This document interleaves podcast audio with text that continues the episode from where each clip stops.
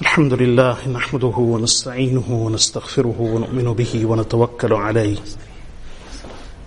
ونعوذ بالله من شرور أنفسنا ومن سيئات أعمالنا. من يهده الله فلا مضل له ومن يضلله فلا هادي له. ونشهد أن لا إله إلا الله وحده لا شريك له. ونشهد أن محمدا عبده ورسوله. صلى الله تعالى عليه وعلى آله وصحبه وبارك وسلم تسليما كثيرا كثيرا. أما بعد فأعوذ بالله من الشيطان الرجيم. بسم الله الرحمن الرحيم. إن الله وملائكته يصلون على النبي يا أيها الذين آمنوا صلوا عليه وسلموا تسليما. اللهم صل على محمد وعلى آل محمد كما صليت على إبراهيم وعلى آل إبراهيم إنك حميد مجيد. اللهم بارك على محمد وعلى آل محمد كما باركت على إبراهيم وعلى آل إبراهيم إنك حميد مجيد. Respected listeners, Assalamu alaikum wa rahmatullahi wa barakatuh. Alhamdulillah, once again, we gather for the annual graduation ceremony of a number of students who have completed the Ilmiyah studies culminating with the study and the completion of Sahih al-Bukhari. Why do we attach such importance to the study of hadith and especially to the collection of Imam Muhammad ibn Ismail al-Bukhari?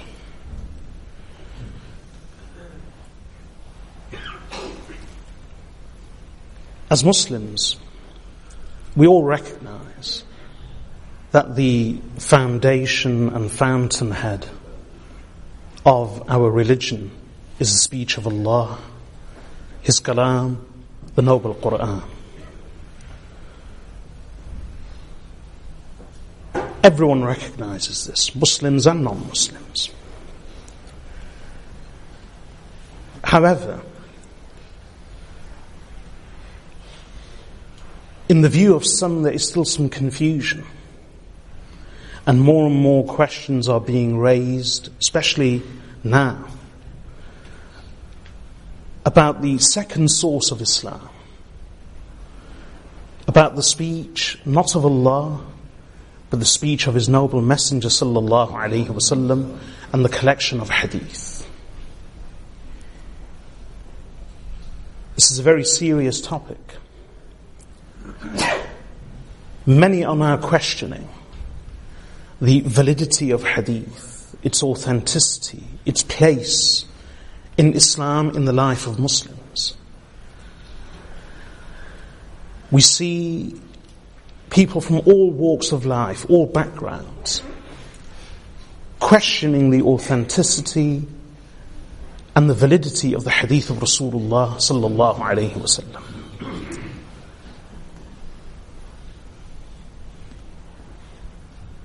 The reason why the ulama attach such importance to the study of hadith is that the study of hadith is the study of the Holy Quran. There is no understanding of the Holy Quran without the commentary and the explanation of Rasulullah sallallahu alayhi wasallam. The whole history of Islam shows that. In fact, the Quran itself shows that. And the life of the Messenger sallallahu alayhi wasallam proves that. Allah subhanahu wa ta'ala says in four places of the Holy Quran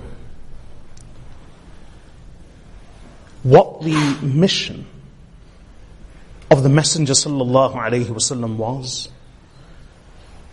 He explains the functions of the Prophet alaihi wasallam's prophethood and his duties and responsibilities. In fact, even before the birth of Rasulullah sallallahu alayhi wasallam, even before the revelation of the Holy Quran,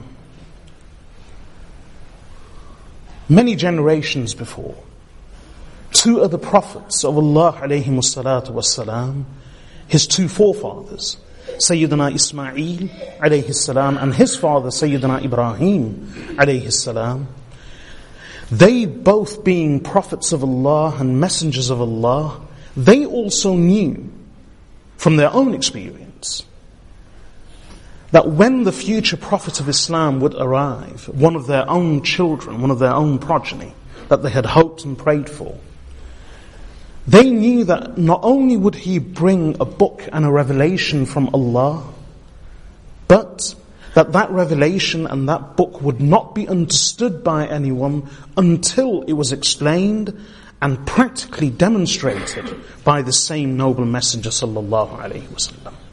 This is why upon the completion of the building of the Kaaba, both father and son prayed to Allah, hoping that at the completion of this noble task of rebuilding the Kaaba, Allah would accept their dua and prayer.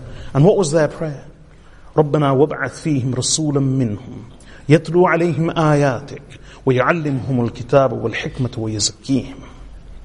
That, O our Lord, raise from them, meaning from our progeny and our children, a messenger from them who will recite to them your verses,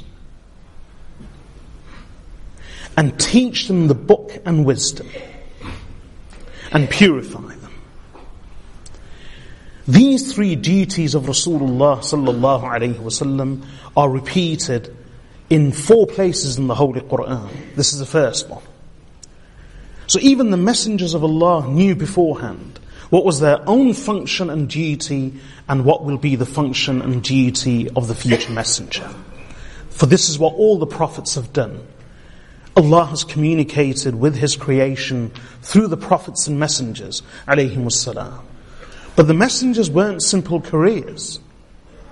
They didn't just convey the book of Allah and His revelation and leave the creation to it. All of the messengers of Allah wasalam communicated with Allah, received the revelation, conveyed that revelation to the people, explained that revelation, practically demonstrated to them how to live by that revelation and apply its te- teachings. And they worked not only on their minds, but on their hearts and on their characters too. This was the duty of all the messengers. And these, all of what I have just explained is encompassed in these three duties mentioned by Allah again and again in the Quran. The conveying, the recitation of the verses of Allah. One. Two, teaching the people the book and wisdom. And three, him, molding and purifying and developing the character of their followers. When the Prophet ﷺ was in Makkah al-Mukarramah, the people of Makkah, the Quraysh, they repeatedly demanded of the Prophet ﷺ that produce a book, bring us a book. You say Allah speaks to you. Bring us proof in the form of a book bound by two covers. If you produce such a book, we will believe in you. For 13 years, Rasulullah sallallahu alayhi wasallam remained in Mecca, preaching to the people, inviting them to his message, but many resolutely refused to believe in him. And one of their key demands was, bring us a book.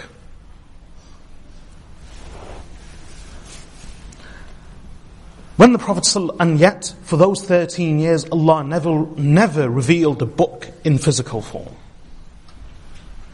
Not a single piece of paper.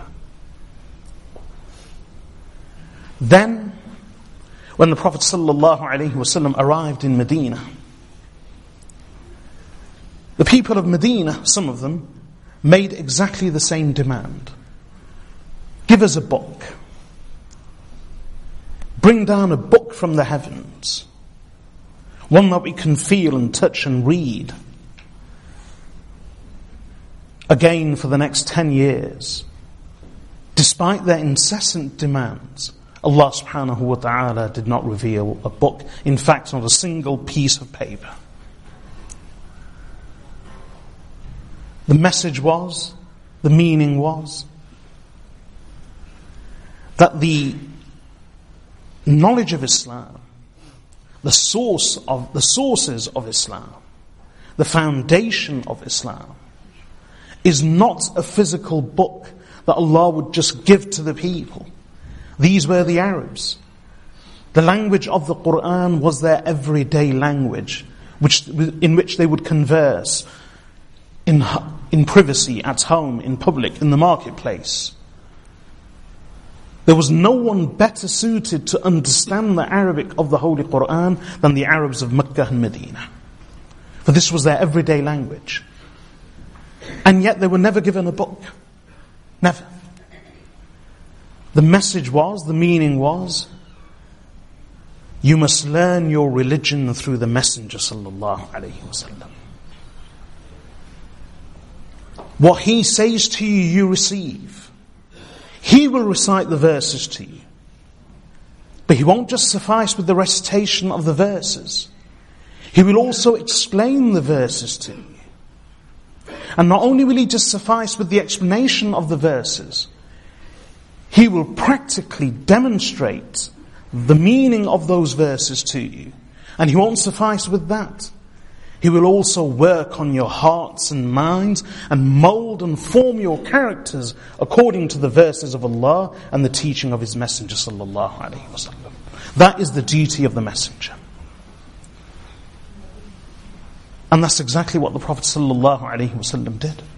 Even the Sahaba radiallahu anhum, the noble companions, despite being poets, despite being naturally eloquent, despite being masters of the Arabic language, they were dependent on the Messenger sallallahu alaihi wasallam for their understanding of the Holy Quran. And the Quran itself shows that. As I said time and time again, Allah says, وَيُعَلِّمُهُمُ الْكِتَابُ وَالْحِكْمَةِ And He teaches them the book and wisdom. If the book was simply a book to read from cover to cover and to understand as one wishes and to apply and implement as one wishes, then what need was there for the Messenger sallallahu alaihi wasallam to explain the book to them? They were the masters of the Arabic language. Even though Allah Himself says, وَلَقَدْ يَسَّرْنَا الْقُرْآنَ لِلذِّكْرِ فَهَلْ مِن مُدَّكِرٍ Verily, we have made the Quran easy for remembrance. So is there anyone to remember?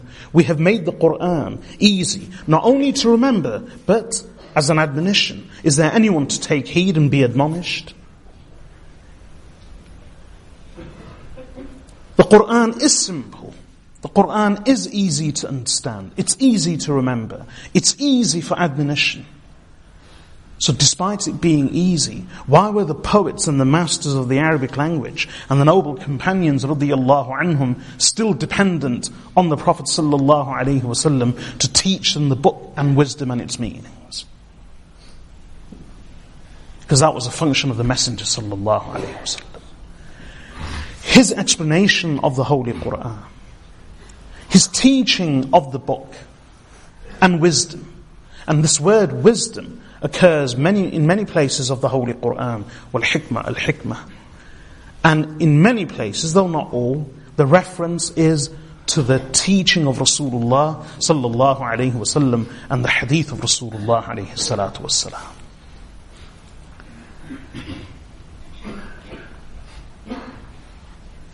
And we are far more dependent on the commentary and the explanation of Rasulullah sallallahu alayhi wasallam than even the Sahaba radiyallahu anhum.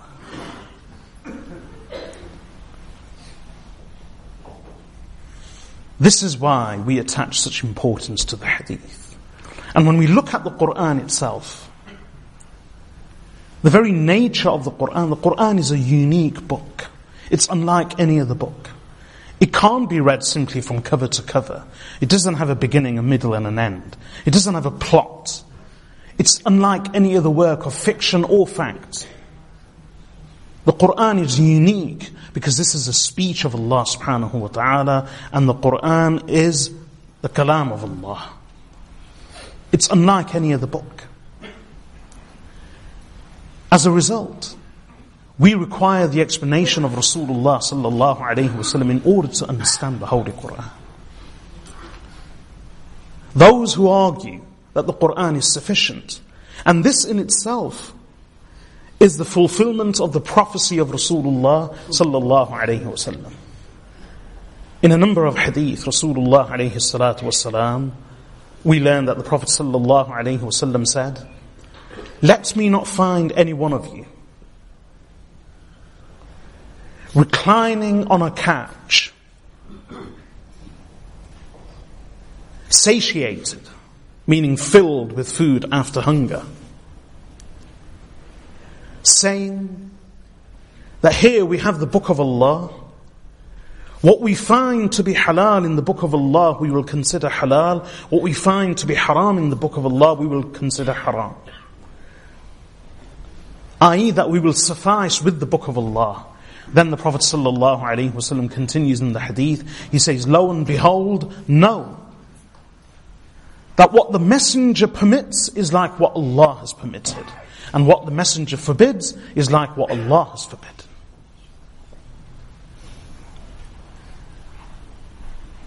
So this is a fulfillment of the prophecy of Rasulullah sallallahu alaihi wasallam. That time will come when people will dispense with the words of Rasulullah sallallahu alaihi wasallam, with his tradition, with his sunnah, with his hadith, with his teaching, with his commentary of the Holy Quran, and they will attempt to suffice with only the Holy Quran. And the fact is, with the Holy Quran, we cannot construct our religion. Even those who argue and say the Quran is sufficient. Their own understanding of the Quran and their own application of the teachings of the Quran are full of contradictions. First of all, prayer.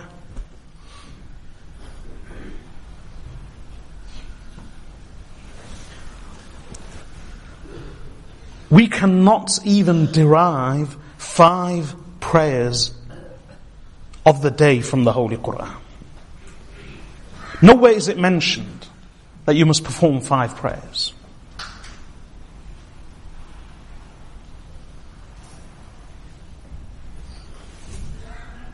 Nowhere is the word five mentioned. And some of you may think, one minute, the Quran, the, the Quran does refer to the five prayers implicitly by mentioning different times of the day. But the fact is, when we look at the, the verses, when we look at those words, they do not speak of five prayers. This is why we find some people who say that there should only be three prayers during the day. We find others who say that there are only two prayers in Islam, morning and evening. If the Quran was explicit and categorical in its declaration of five prayers, would there be any such difference of opinion? There wouldn't. And when I say the Quran does not refer to the five prayers, I'm not speaking about implicitly. I'm not speaking by reference of hadith and other commentaries where we rely on other hadith or other commentaries to prove and show what the words mean. What I'm arguing is that if we isolate the words of the Quran and look at only the words of the Quran, we cannot even reconstruct our, our five prayers. Not the details, but just the fact that we have to pray five times a day. All the Quran says is establish salah. In explicit terms. Five prayers we cannot reconstruct from the Holy Quran. And even if we were to argue that yes we can, fine. What about the details? The number of raka'at. the details of each rak'ah. All the Quran says is, yes, indeed, Ya ayyuhalladhina amanu ruk'u wasjudu. Bow and pray. Sorry, bow and prostrate. But again, what guarantee is there that this is in reference to salah? In fact, the word salah in itself simply means prayer. It means dua. And that could be in any form. Just sitting down, reclining on a couch and verbally praising Allah is in itself a form of salah. Where does it show in the Quran itself that the salah being referred to is this prayer that we understand with its cycles? The number of rak'at, the manner of prostrating, the manner of bowing. None of it is mentioned. So when we ask those who argue for reliance only on the Quran and who argue for dispensing with the hadith, we ask them, how do you pray? Their prayer is no different to ours. So where do you get your prayer from? The answer is, surprisingly, this is a tradition of Islam. This is what we've always seen. This is the tradition of the people. So this is how we know that this is a prayer. So subhanallah, the tradition of common people is accepted as being a source of Islam. The tradition of the community is accepted as being a source of Islam, but the tradition of Rasulullah sallallahu alaihi wasallam is rejected. Without the hadith, there is no salah. With the Quran by itself, there is no salah. The same with zakah, the same with hajj. Only fasting seems to be a bit more explicit in the Quran than Salah.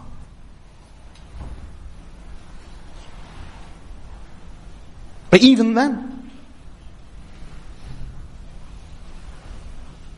فكلوا واشربوا حتى يتبين لكم الخيط الأبيض من الخيط الأسود من الفجر ثم أتموا الصيام إلى الليل Even then, one could argue, when is the, the meaning of the verses? Therefore, eat and drink until the white thread becomes distinct to you from the black thread.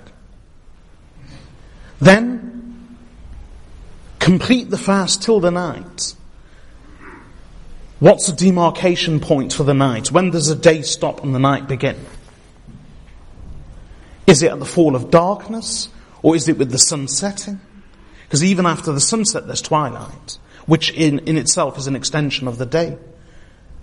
One could argue that even those words are ambiguous. And when Allah says the white thread from the black thread, again, there's a huge difference of opinion about this. The white thread and the black thread. In fact, even Adi ibn Hatim radiyallahu anh, one of the Sahaba radiyallahu anhum, he, he despite being uh, a born native Arab, he misunderstood this verse and the meaning of the distinction of the white thread from the black thread. Until Rasulullah sallallahu alaihi wasallam did not correct him and did not provide the explanation, he misunderstood. So, whether it's zakah, whether it's salah, whether it's fasting, siyam, and especially hajj, even these pillars of Islam cannot be performed at all without the tradition of Rasulullah sallallahu alaihi wasallam, without some tradition, reliance on the Quran in itself will not suffice. So one cannot reconstruct even the most fundamental pillars of worship in Islam with just the Quran itself. There is so much that the Quran does not refer to. One can only gain these things from the hadith of Rasulullah sallallahu alayhi wasallam. The two are interdependent. Each one relies on the other. There is no understanding of the Quran without Rasulullah sallallahu alayhi wasallam. There is no obedience of Allah without the obedience of the Messenger. قل إن كنتم تحبون الله فاتبعوني. Say if you, if you love Allah, then follow me. من يطع الرسول فقد أطاع الله whoever follow, whoever obeys the messenger, then he has obeyed Allah. وَمَن يَعْصِ اللَّهَ وَرَسُولَهُ And whoever disobeys Allah and His Messenger. In countless places throughout the Quran, Allah has equated and conjoined His obedience with the obedience of the Messenger sallallahu alaihi wasallam. And His disobedience with the disobedience of the Messenger. Obeying the Messenger means to obey Allah. Disobeying the Messenger is to disobey Allah. إنما كان قول المؤمنين إذا دعوا إلى الله ورسوله ليحكم بينهم أن يقولوا سمعنا وأطعنا The only word, the only response of the believers when they are called to Allah and His Messenger sallallahu alayhi wasallam judge between them, their only response should be سمعنا وأطعنا we have heard and we have obeyed. وما كان لمؤمن ولا مؤمنة إذا قضى الله ورسوله أمرا أن يكون لهم الخيرة من أمره ومن يعص الله ورسوله فقد ضل ضلالا مبينا Allah says it is not permissible for a believing man or a believing woman once Allah and His Messenger wasallam have decreed a matter that they should have any choice in their affair. Look how explicit the words are that they should have any choice in their affair. And whoever disobeys Allah and His Messenger, then indeed he has erred a clear erring. So, verse after verse speaks of the obedience of the Messenger sallallahu alaihi wasallam being equivalent to the obedience of Allah, and his disobedience being equivalent to the disobedience of Allah. In fact, not just obedience, one should not even feel any reservation with the judgment and with the verdict of Rasulullah sallallahu alayhi wasallam. They should not feel any reservation in their hearts. فلا وربك لا يؤمنون حتى يحكموك فيما شجر بينهم ثم لا يجدوا في أنفسهم حرجا مما قضيت ويسلموا تسليما Allah says, Nay, by your Lord, He swears by Himself, Nay, by your Lord, they will not believe until they make you the arbitrator and the ultimate judge in their common disputes. Then, once they have made you the arbitrator, once they have made you the judge, they do not even harbor any reservation in their hearts at your verdict. وَيُسَلِّمُوا تَسْلِيمًا And until they do not submit a total submission. Subhanallah. In this one verse alone, Allah says they will not believe and He swears by Himself, فَلَا وَرَبِّكَ Nay, by your Lord. They will not believe until they do not submit totally to your verdict, to your judgment. And not only that, but the submission shouldn't just be apparent. The submission should not only be in body, but in mind and heart, and such a submission that along with the physical submission to your verdict and the verbal submission to your verdict, they should not harbor or experience any doubt or reservation in their hearts and minds over your verdict.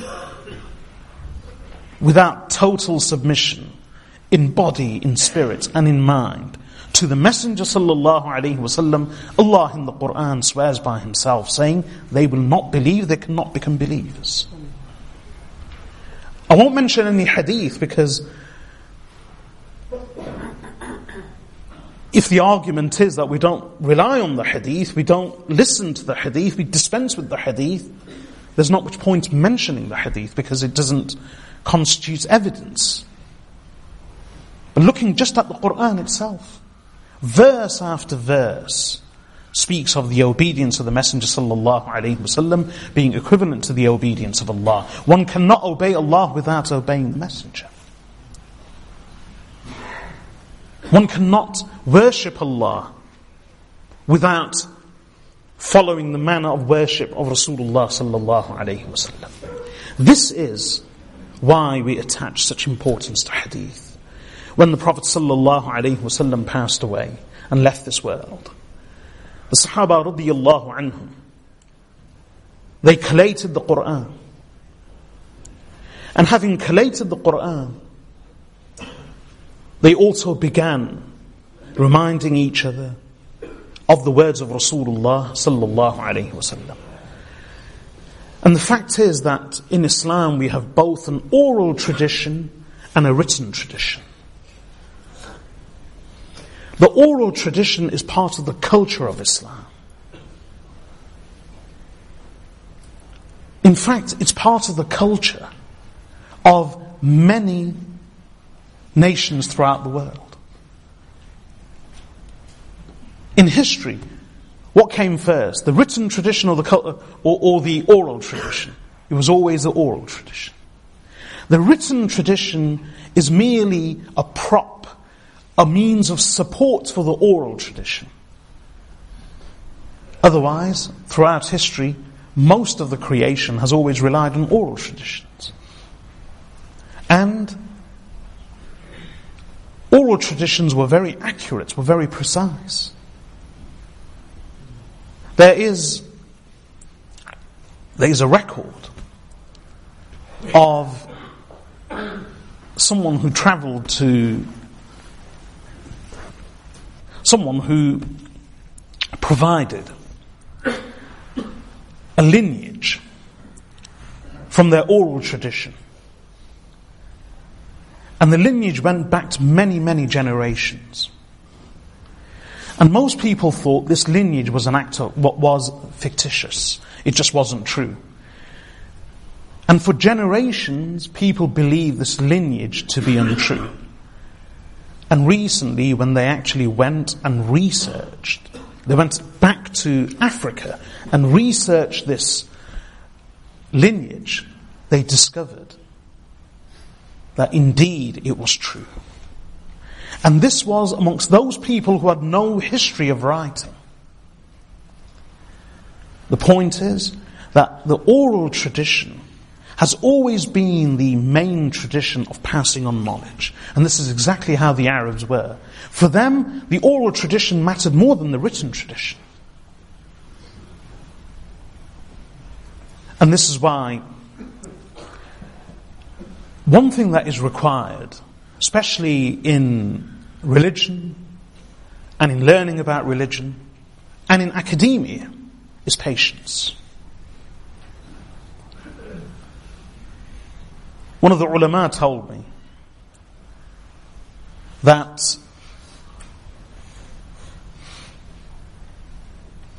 he says, I was, this is a very famous scholar. He said, I was very skeptical in my youth. And when my father sent me to the ulama to learn, I would hound them with, question, with questions, always questioning them. I was very skeptical. I had been deeply affected by a non-religious tradition, by a hostile tradition. So I was actually quite hostile in my questioning. And so what I learned, and this is the message I'm giving to you, he said to me, what I've learned is be patient. And he said, sometimes 40 years have passed and he's very old now. He said, 40 years passed, and only after 40 years did I discover the validity of what some of my teachers were saying. 40 years later. And this is someone who was very skeptical, very questioning in his early days. Patience. I'll give you another example. Many academics were questioning the authenticity of the Holy Quran.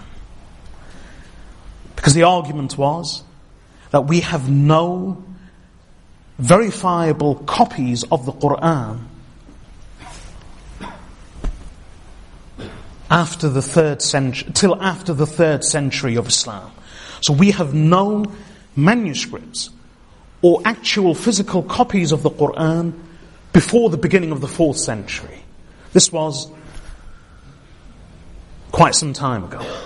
So on that basis, they ruled that the Quran was actually fabricated and it developed gradually as a work amongst certain Arabs over a period of 300 years, and that the Quran did not take its full form until the beginning of the 4th century. And the basis for this argument was that there are no physical copies or manuscripts available of the Holy Quran before the beginning of the 4th century. And many people relied on this. Then after decades, they began discovering manuscripts that were actually carbon dated and cross-referenced with other materials and they were able to arrive at quite precise dates. So the dates were moved back. So the same people now began accepting that yes, the Quran, we accept that the Quran was available in physical form at, uh, in, in, in the mid third century of Islam. So they moved back a few decades.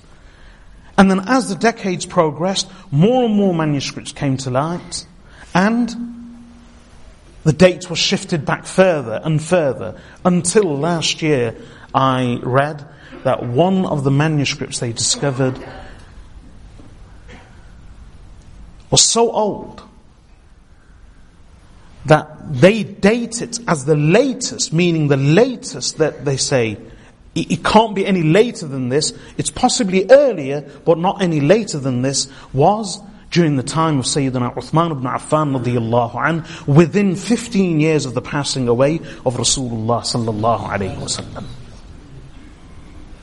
It's not the full manuscript, but part of, not the whole Quran, but part of it. So within a number of decades, skeptical academics have traveled back almost 300 years in their dating of the availability of the Holy Quran. Why do I mention this? It's because the same thing has been done with hadith. We have an oral tradition in Islam.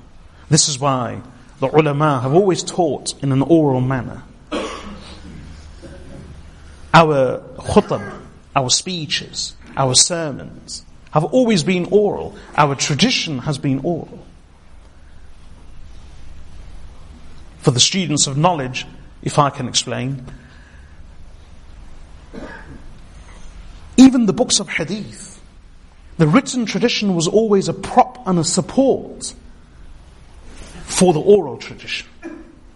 The ulama always taught and related the hadith with a verbal transmission. If I can give you the example of Imam Malik rahmatullahi alayhi. And before I do, let me continue with that explanation about the written tradition. The hadith, one of the arguments for the hadith, which we hear quite commonly, regularly, that, oh, the hadith were fabricated 300 years after the Prophet. It's an interesting date. That is exactly the same date that was given for the fabrication of the Quran. 300 years. And now we hear it again regularly. The hadith are a fabrication of 300 years after Islam, after the Prophet ﷺ. And the reason they mention 300 years is because most of the, well, not most, but many of the collections of hadith, the more famous collections, are from the third century of Islam. Since the, these were the famous authors. Imam Bukhari rahmatullahi alayhi died in 256 Hijri. Imam Ahmad ibn Hanbal in 241 Hijri. Imam Darimi in 255 Hijri. Imam Muslim in 261 Hijri. Imam Tirmidhi in 2 Imam Ibn Majah in 273 Hijri, Imam Abu Dawood in 275, Imam Tirmidhi in 279 Hijri. These are the famous dates. So most of the ulama that we are familiar with, not the actual collect, collectors of hadith, but the ones, the names that are, we, we are familiar with, are from the third century or later. Imam Nasai actually died in the beginning of the fourth century, 303 Hijri. And these are just some of the more famous names. For this reason, the common argument is that the hadith were fabricated in the third century of Islam. And they never existed before. But, similar to the Quran, we began with the date of 300 years, but gradually the date was pushed back. As more and more manuscripts became available. Including that of Imam Malik rahmatullahi alayhi, who died in 179 Hijri. Imam Muhammad ibn Hassan al-Shaybani's books. He died in 189 Hijri. Some of Imam Abu Yusuf's books. He died in 181 Hijri. And he moved back even further and further. Imam Ma'mar rahmatullahi alayh, who died in 154. And then all the way back further to the Sahif of Hammam ibn Munabbih and others. So now gradually from 300 years with the discovery of manuscripts, we've discovered manuscripts all the way up to the beginning of the second century of Islam. And the one interesting thing is that it's an oral tradition. In Germany, during the, before the outbreak of the Second World War, a number of German academics who were l- leading researchers in the field of the Holy Quran, they actually collected thousands and thousands of copies of the Holy Quran, many of which were unfortunately lost uh, because of the war. And they originally collected the manuscripts with a view to proving this theory that the Quran was a fabrication of later generations. And yet, with the discovery of the many, many different manuscripts, they were forced to ultimately admit that despite these old and ancient manuscripts that go back way before what we had first imagined, one thing we have learned is that there is no significant difference in the collection of these manuscripts and the Quran that is available throughout the world today. It's the same. And the same with the hadith. As the hadith manuscripts were discovered more and more and we moved back, the earlier manuscripts only proved what the oral transmission of the later generation showed. And the reason is that oral transmission has always been part of Islam. We don't have a written tradition as much as we have an oral tradition. It goes back all the way to Rasulullah sallallahu alayhi wasallam. Allah subhanahu wa ta'ala sent Jibreel alayhi salam. Jibreel alayhi salam came to Rasulullah sallallahu alayhi wasallam, not with the book, but with the Holy Quran. He delivered the Quran to Rasulullah sallallahu alayhi wasallam. He delivered the Quran to the Sahaba radiyallahu anhum. Allah says in the Quran, لا تحرك به لسانك لتعجل به إن علينا جمعه وقرآنه فإذا قرأناه فاتبع قرآنه ثم إن علينا بيانه Even if we don't look at the hadith, these words again explain the same thing. Allah says, do not hasten with your tongue. Do not move your tongue in order to hasten with it. The, the reciting of the Quran. Don't worry. إن علينا جمعه وقرآنه It is our duty it is our responsibility, O Prophet of Allah, to recite the Quran to you and to collect the Quran to you in your heart. ثم إن علينا بيانه then it is also our duty to explain the Quran. So ultimately, not only have the words come from Allah, through His Messenger, but even the bayan and the explanation of the words of the Quran have come from Allah through Jibreel, through Rasulullah sallallahu alaihi wasallam. That verse also shows. And to give you an example about the, Allah says, وَقُرْآنَ إِنَّ عَلَيْنَا جَمْعَهُ وَقُرْآنَ It is our duty to gather the Quran, to collect it, where in your heart. وَقُرْآنَ It is our duty to recite the Quran to you. Is that significant? It is. Language is a very strange thing. In, place, in many places throughout the world, they say that languages, language changes every 12 villages. In some parts of Europe, in the mountainous regions, they say every valley used to have its own language. Every valley had its own language. People were separated from each other for a prolonged period of time. That resulted in differing languages. And when it comes to accents, even now, despite modern instant communication, the whole world becoming a global village, we still have regional accents.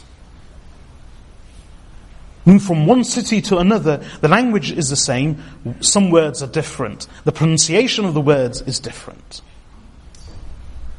And yet, another thing is that this is now. And even the pronunciation of the words of the same language in the same place changes decade by decade, generation by generation. Listen to the radio broadcasts or the TV announcements of received pronunciation 10 years ago and go back 10 years and go back 10 years and go back 10 years, just in the English language. And you will detect a distinct difference in the pronunciation, the language, and its style every couple of years. And that's just for a couple of years. And in contrast to that, Muslims are spread all over the world. All over the world. In every continent. And most of them don't understand the Arabic language. Most of the Muslims do not understand the Arabic language. It's not their native tongue. They don't understand a word of it. And yet, 14 centuries later, you may have a child in China reciting Surah Al-Fatiha, and you have a child in Morocco reciting Surah Al-Fatiha. You may have a child in Siberia and a child in America reciting Surah Al-Fatiha. 14 centuries after Rasulullah sallallahu alaihi wasallam, their pronunciation and their recitation, not just the recitation, but even their intonations and their pronunciation and their style of pronunciation, their qira'ah and their tajweed is exactly the same. Why? Because this comes from Allah subhanahu wa ta'ala. Inna alayna jam'ahu wa qur'ana. It is our duty to collect the Qur'an, i.e. in your heart, and to recite it. فَإِذَا قَرَأْنَا فَاتَّبِعْ قُرْآنَ Allah says, so, O Muhammad, O Prophet sallallahu alayhi wasallam, when we have read the Qur'an, and the meaning of when we have read the Qur'an, i.e. when Jibreel has read the Qur'an on our part. Sayyidina Abdullah ibn Abbas radiallahu anhuma explains this in a hadith recorded by Imam Bukhari in his Sahih and by others that the Prophet ﷺ, when Jibreel alayhi salam would meet him, he would move his lips to follow the Prophet's, to follow Jibreel alayhi salam, because he would fear forgetting the words. So Allah subhanahu wa ta'ala said, do not move your lips in order to hasten with the Qur'an. Do not worry. Inna alayna jam'ahu wa qur'ana. It is our duty to collect the Qur'an completely in your heart and it is our duty to recite the Quran to you. فَإِذَا قَرَأْنَا فَاتَّبِعْ قُرْآنَ So when we have read the Quran, meaning when Jibreel alayhi salam has read the Quran on our behalf, then you follow his recitation. ثم إن علينا بيانه Then it is our duty to explain the Quran.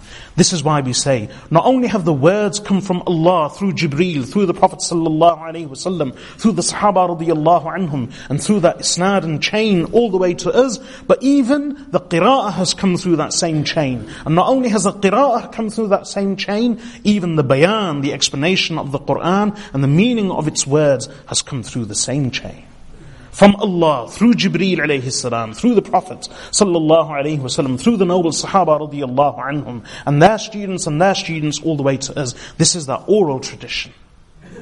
I was mentioning earlier about the oral tradition being paramount in Islam, not the written tradition. I'll give you an example. Imam Malik ibn Anas rahmatullahi alayhi, his famous collection of hadith, the Muwatta. For many generations, academics, non-Muslim academics, believe that the Muwatta was the oldest collection of hadith we had. But now, more and more manuscripts were discovered uh, since, have been discovered since. And the dates have been pushed back further. And the earlier discoveries, for instance, one of the earliest is the Sahifa of Hammam ibn Munabbih. Hammam is one of the narrators to be found in the chains of transmission later. Now, generations later, with the discovery of the earlier manuscripts, wherever Hammam appears in the chains of narration of a hadith, you can compare the hadith collected by a scholar two centuries later, and you can compare that hadith with the hadith in the scripture of Hammam ibn Munabbih, because he was in the chain of transmission, and you can check both are exactly the same. Because that is the oral transmission, the oral tradition of Islam. As I said earlier on, for the students of hadith and the, uh, and the talabatul ilm, if you look at Imam Malik rahmatullahi alayhi, Imam Malik rahmatullahi alayhi, he passed away in 179 Hijri. Imam Bukhari wasn't born till 194. And yet you have many of Imam Malik's hadith in the Muwatta, uh, sorry, in Bukhari. But do you know how? Imam Malik's Muwatta has many editions. And, but on average, if you look, there are approximately 700 marfu' hadith in the collections and the muwatta'at of Imam Malik. And if you look at the collection of Sahih al-Bukhari, again, the number of chains in which Imam Malik features is the same, 700 approximately. The reason? Imam Bukhari does not say Imam Bukhari relates through intermediaries, so some of his teachers, like Abdullah ibn Yusuf, Abdullah ibn Maslamah, they relate from, these are the famous students of Imam Malik. They were the teachers of Imam Bukhari. So when they would relate the hadith, Imam Bukhari rahmatullahi alayhi, Imam Abdullah ibn Maslamah and Abdullah ibn Yusuf were the students of Imam Malik. They wouldn't just relate an oral tradition.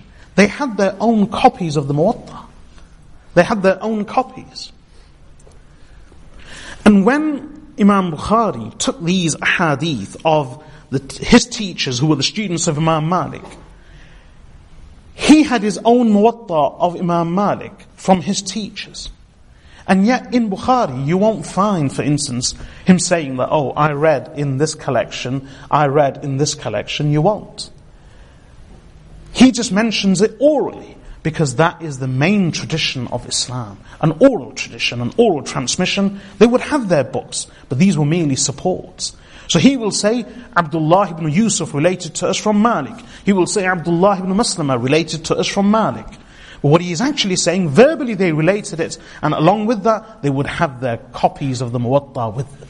But he wouldn't say, Abdul, I got from the Muwatta of Malik the edition and the copy of Abdullah ibn Yusuf, or the edition and copy of Abdullah ibn Maslama. That's just an example. This is what all the ulama have done. When you find these chains of transmission, not always, but in most cases, they would have written copies as support with them. So why not just mention the written copies? Because the tradition of Islam, all the way from Rasulullah sallallahu alayhi wasallam, and before him Jibreel alayhi salam, and before him Allah subhanahu wa ta'ala, is an oral tradition, is a verbal transmission. This is why we attach such importance to the hadith in the manner that we study it. We don't just dish books out and tell everyone, find a commentary and study the hadith by yourselves. Or the Qur'an. Even when it comes to just teaching Surah Al-Fatiha. When the teacher in the maktab or the kuttab says to the child, how did we learn? Alhamdu. So the child says, Alhamdu. Lillahi, Lillahi. Rabbil Alameen, Rabbil Alameen. Do you know? Even that tradition stretches back. Some people say, we're in the modern day, we have technology, we're in the space age. Why do we have this old system of children learning in that manner? These maktabs where the teacher says Alhamdulillah and the child says Alhamdulillah. Why don't we just have multimedia systems? Subhanallah. You know, even that tradition, who does it stretch back to? It doesn't just stretch back to the Sahaba radiallahu anhum. Abdullah ibn Mas'ud radiallahu anhu says, I memorize 70 complete surahs directly from the noble mouth of Rasulullah alayhi salatu. It doesn't just stretch back to the Sahaba. What, did, what does Allah say in that verse? فإذا قرأناه فاتبع قرآنه لا تحرك به لسانك لتعجل به إن علينا جمعه وقرآنه فإذا قرأناه فاتبع قرآنه O Prophet of Allah, do not move your tongue in order to hasten with the Quran, meaning remain silent. Listen to Jibreel. So the Prophet ﷺ was silent.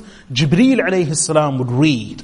Once Jibreel alayhi salam finished his recitation, Allah says, فَإِذَا قَرَأْنَاهُ Then when we have read, meaning Jibreel has read on our behalf, فَاتَّبِعِ القُرْآنَ You follow his recitation. This manner of reading, where the teacher says Alhamdulillah, and then the student listens attentively and says Alhamdulillah after him, even that simple memorization or that simple method of learning how to read the Quran stretches back not only to the Sahaba radiallahu anhum, but Jibreel alayhi salam and the Messenger sallallahu alayhi wa sallam.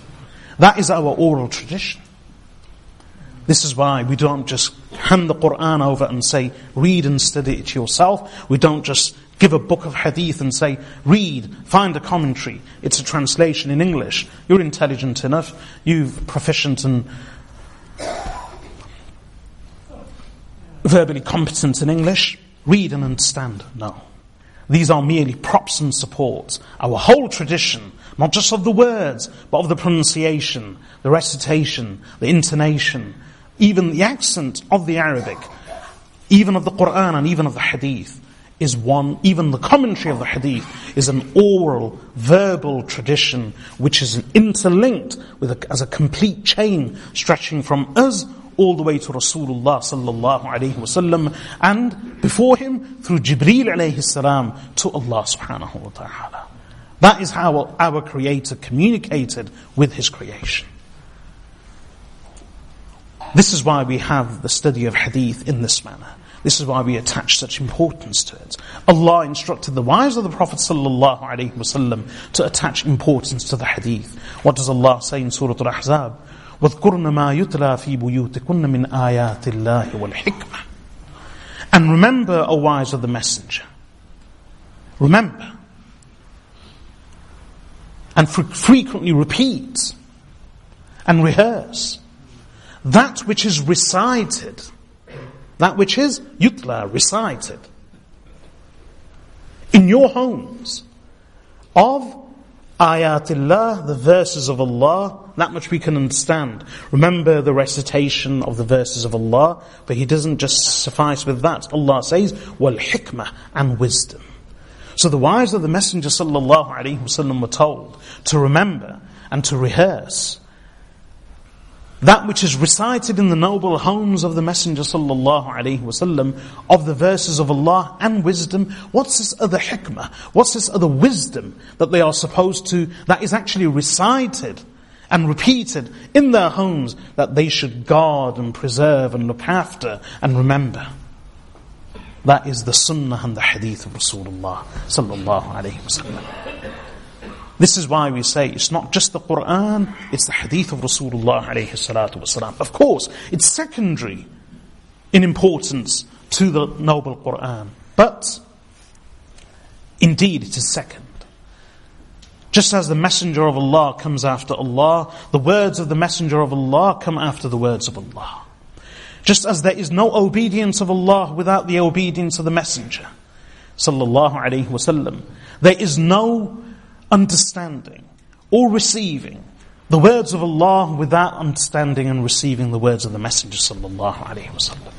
This is why the ahadith are so important. Unfortunately, we are seeing the fulfillment of the prophecy of Rasulullah wasalam, in which he said, Let me not find any one of you reclining on a couch, satiated and filled, saying, Here we have the book of Allah before us. What we find to be permissible in the book of Allah, we will regard as being permissible. What we find in uh, forbidden in the book of Allah, we will regard as being forbidden. Then the Prophet said, Lo and behold, know that that which the Messenger of Allah permits is like what Allah has permitted. And that which the Messenger sallallahu alaihi wasallam has forbidden is like what Allah has forbidden.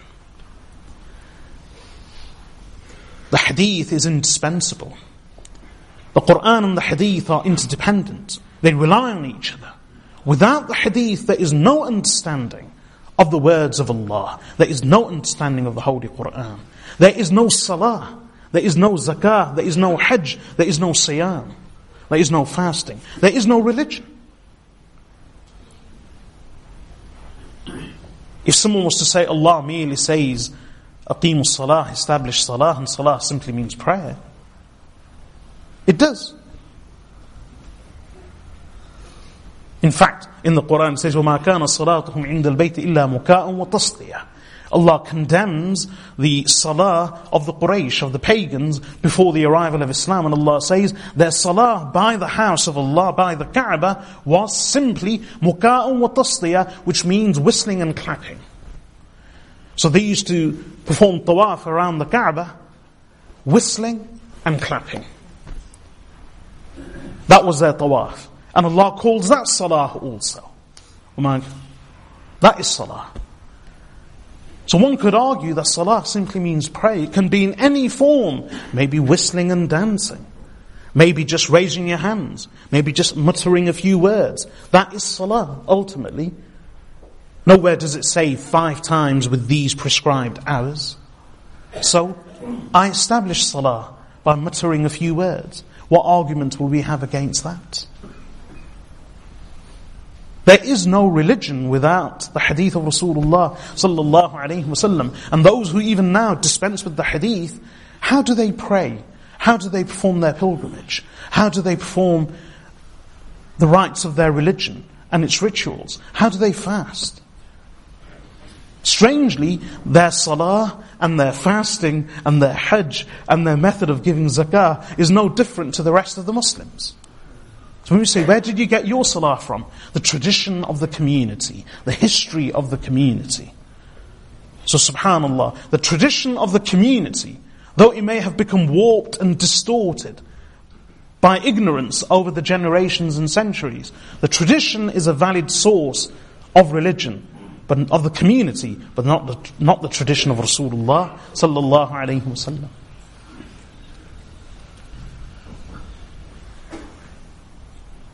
This is why the ulama attached such importance to hadith and they went through a lot of trouble. They underwent trials and tribulations and great struggles in order to gather the hadith. Imam Bukhari rahmatullahi alayh was wealthy to some degree because he was a trader. But he spent all his money in his search for hadith. And in doing so, he says, there were times when I was so poor that I had no food and I, I, ate grass continuously for three days in order to collect the hadith. Imam Ahmad ibn Hanbal rahmatullahi alayhi, the teacher of Imam Bukhari, and he died, uh, he died 15 years before Imam Bukhari in 241 Hijri. Imam Ahmad ibn Hanbal rahmatullahi collection of hadith is the largest known collection we have at the moment. With complete chain of narration, he has approximately 27,000 hadith in his musnad. Imam Ahmad ibn Hanbal rahmatullahi alayhi, this Imam of the Ahlul Sunnah wal Jama'ah and the Imam of the Muslims, he says that I traveled to Mecca in order to learn and listen to hadith from my teachers. And I used to earn my own living. So during the day, I used to go out and work as a coolie. He used to be a luggage carrier. So if someone wanted any luggage to be carried, he would carry it for them from place to place, spot to spot, and they would pay him. He was a coolie. And that was Imam Ahmad ibn Hanbal rahmatullahi alayhi. Imam Yahya ibn Ma'in rahmatullahi alayhi. He says that when my father passed away, he left behind one million and fifty thousand dirhams. One million and fifty thousand dirhams. And over the years, depending on the price of silver and silver, the, the equivalent, a few years ago, it was about one pound ten per dirham. And again, because of the price continuously fluctuates. At times it's been more, I don't know the exact price now. But it's definitely more. At one time it was actually close to two pounds. So the price of one dirham was close to two pounds. But even now it's quite uh, valuable. But let's go by the one million figure, one to one. That's well over 1.1 million pounds. So he says, when, I, when my father passed away, he bequeathed to me over a million pounds sterling. He said, I spent all of it in the search of hadith, so much so that I became so poor that I could not afford straps for my sandals. I could not afford sandals. The ulama went through a lot in their search for hadith and its collection. Allah subhanahu wa ta'ala employed them. They didn't just discover the hadith or find it or fabricate it. They collected the oral tradition, as I explained, that was already there, and they merely documented it. And their memory was prodigious, miraculous, remarkable. And this is what aided them. The Arabs were people with an oral tradition who do not rely on notes. They generally have a good memory. And in fact, even now, those who wish to improve their memory should be, become less reliant on notes. Take notes mentally. When we shift and transfer the burden of memory from our minds to paper, we develop a dependence on that paper and we reduce our natural ability to remember. And that's why we become so dependent. This is why we can't remember what we had for breakfast and question the memory of the muhaddithin. Indeed, they had a prodigious memory. And Imam Bukhari, rahmatullahi alayhi, when he once entered a city, they wanted to test him because they had heard about him, his memory, and they wanted to test him. So when they gathered, the, the ulama of that time, they, they reveled in memorizing hadith and testing one another for hadith. For them, it was, that's what they enjoyed doing. They enjoyed relating hadith in a very obscure manner. So for instance, Imam Bukhari would visit some people. He once said that you all know these hadith. And they said, yes, we know these hadith.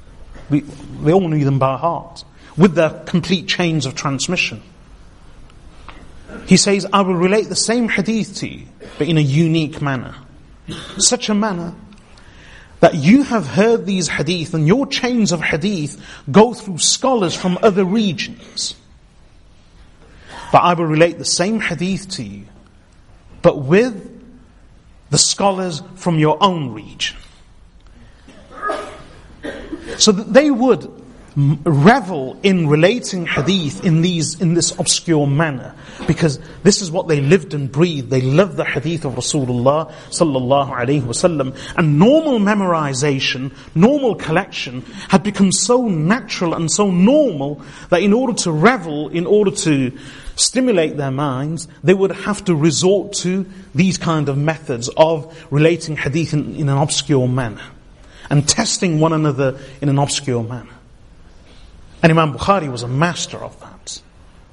That's why he says once, he says, ما استصغرت نفسي عند أحد إلا علي بن المديني وربما كنت أغرب عليه الحديث.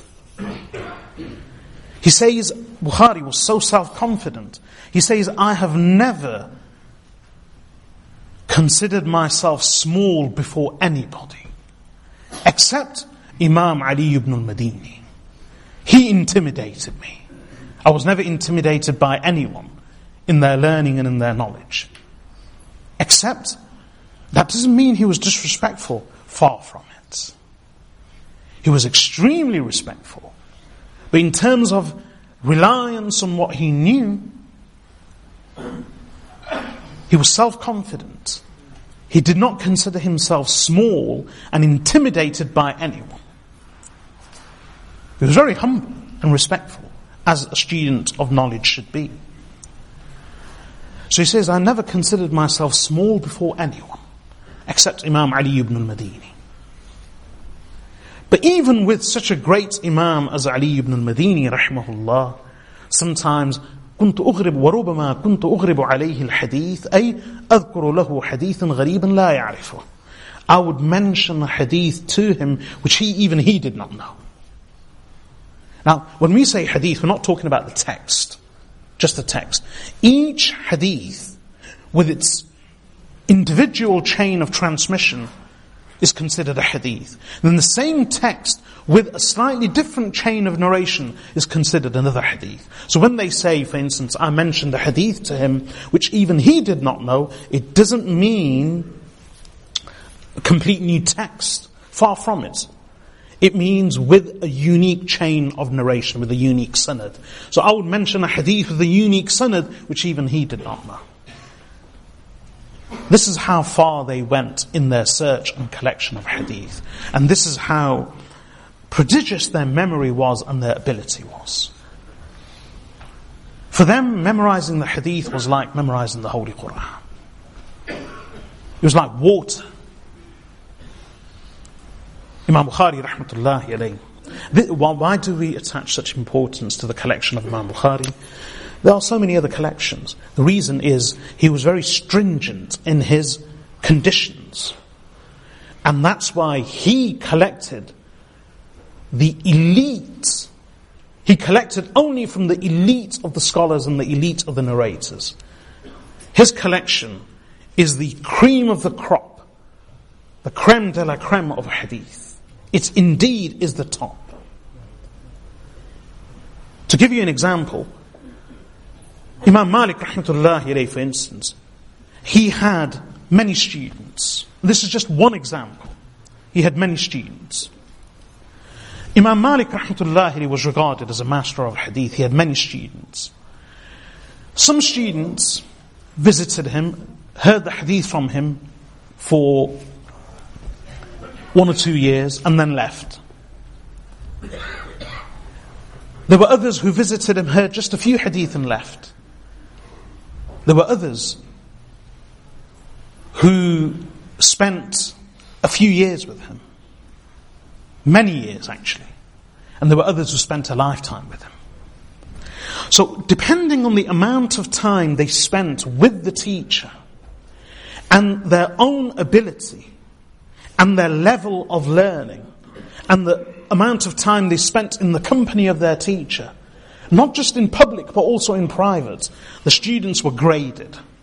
So these ulama were of the first category, then these ulama were of the second category, then these ulama were of the third category. These ulama were of the fourth, fifth, sixth category. So in just the students of one scholar, they would grade the ulama into categories. So grade one, category one would be those scholars who spent many, many years, most of their life with the teacher. And grade two would be those, category two would be those scholars who spent many years with their teacher. Category two would be those teachers who, those scholars who spent many years with their teacher, but not as much as the closest students of the teacher who are category one. Category three were those who spent many years, but they were not as close to the teacher or as capable as category two. Subhanallah. Many of the other ulama, including Imam Muslim rahmatullahi alayh, would take the hadith even from category 3 and 4. And others would take hadith of this scholar narrating from his teacher even though they were of category 5 and 6. Imam Bukhari rahmatullahi alayh's condition in his Sahih is that he would only take a hadith from category 1 and 2. This is why his hadith represent the cream of the crop and the elite of the scholarship of the ulama of hadith. And this is why there are so many collections, but none matches or even rivals the collection of Imam Bukhari alayhi. His ability, his knowledge, his memorization, his editing of the hadith, and his stringent authentic conditions means that we have the best of the hadith of Rasulullah sallallahu alaihi wasallam in the form of Bukhari. There is so much to say. I pray that Allah subhanahu wa ta'ala, I suffice with this and pray that Allah subhanahu wa ta'ala enables us to understand the significance, in fact the vital nature and the indispensability of the hadith of Rasulullah sallallahu alaihi wasallam. May Allah enable us to maintain this tradition of Islam, of learning through sanad and ijazah, through, of authenticity, stretching back all the way to Rasulullah sallallahu alaihi wasallam, and through him to Jibreel alayhi salam, and through him to Allah subhanahu wa ta'ala. We pray that Allah azza enables all of us to attach ourselves to the words of Rasulullah sallallahu alaihi wasallam and their application just as we attach ourselves to the words of Allah in the Quran and their application. وصلى الله وسلم على عبده ورسوله نبينا محمد وعلى آله وصحبه أجمعين سبحانك اللهم وبحمدك نشهد أن لا إله إلا أنت نستغفرك ونتوب إليك This lecture was delivered by Sheikh Abu Yusuf Riyadul Haq and has been brought to you by Al Kotha Productions. For additional lectures and products, please visit www.akstore.com. We can also be contacted by phone on 0044 121 771 3777 or by email via sales at akstore.com. Produced under license by Alcotha Productions, all rights reserved for Alcotha Productions and the author.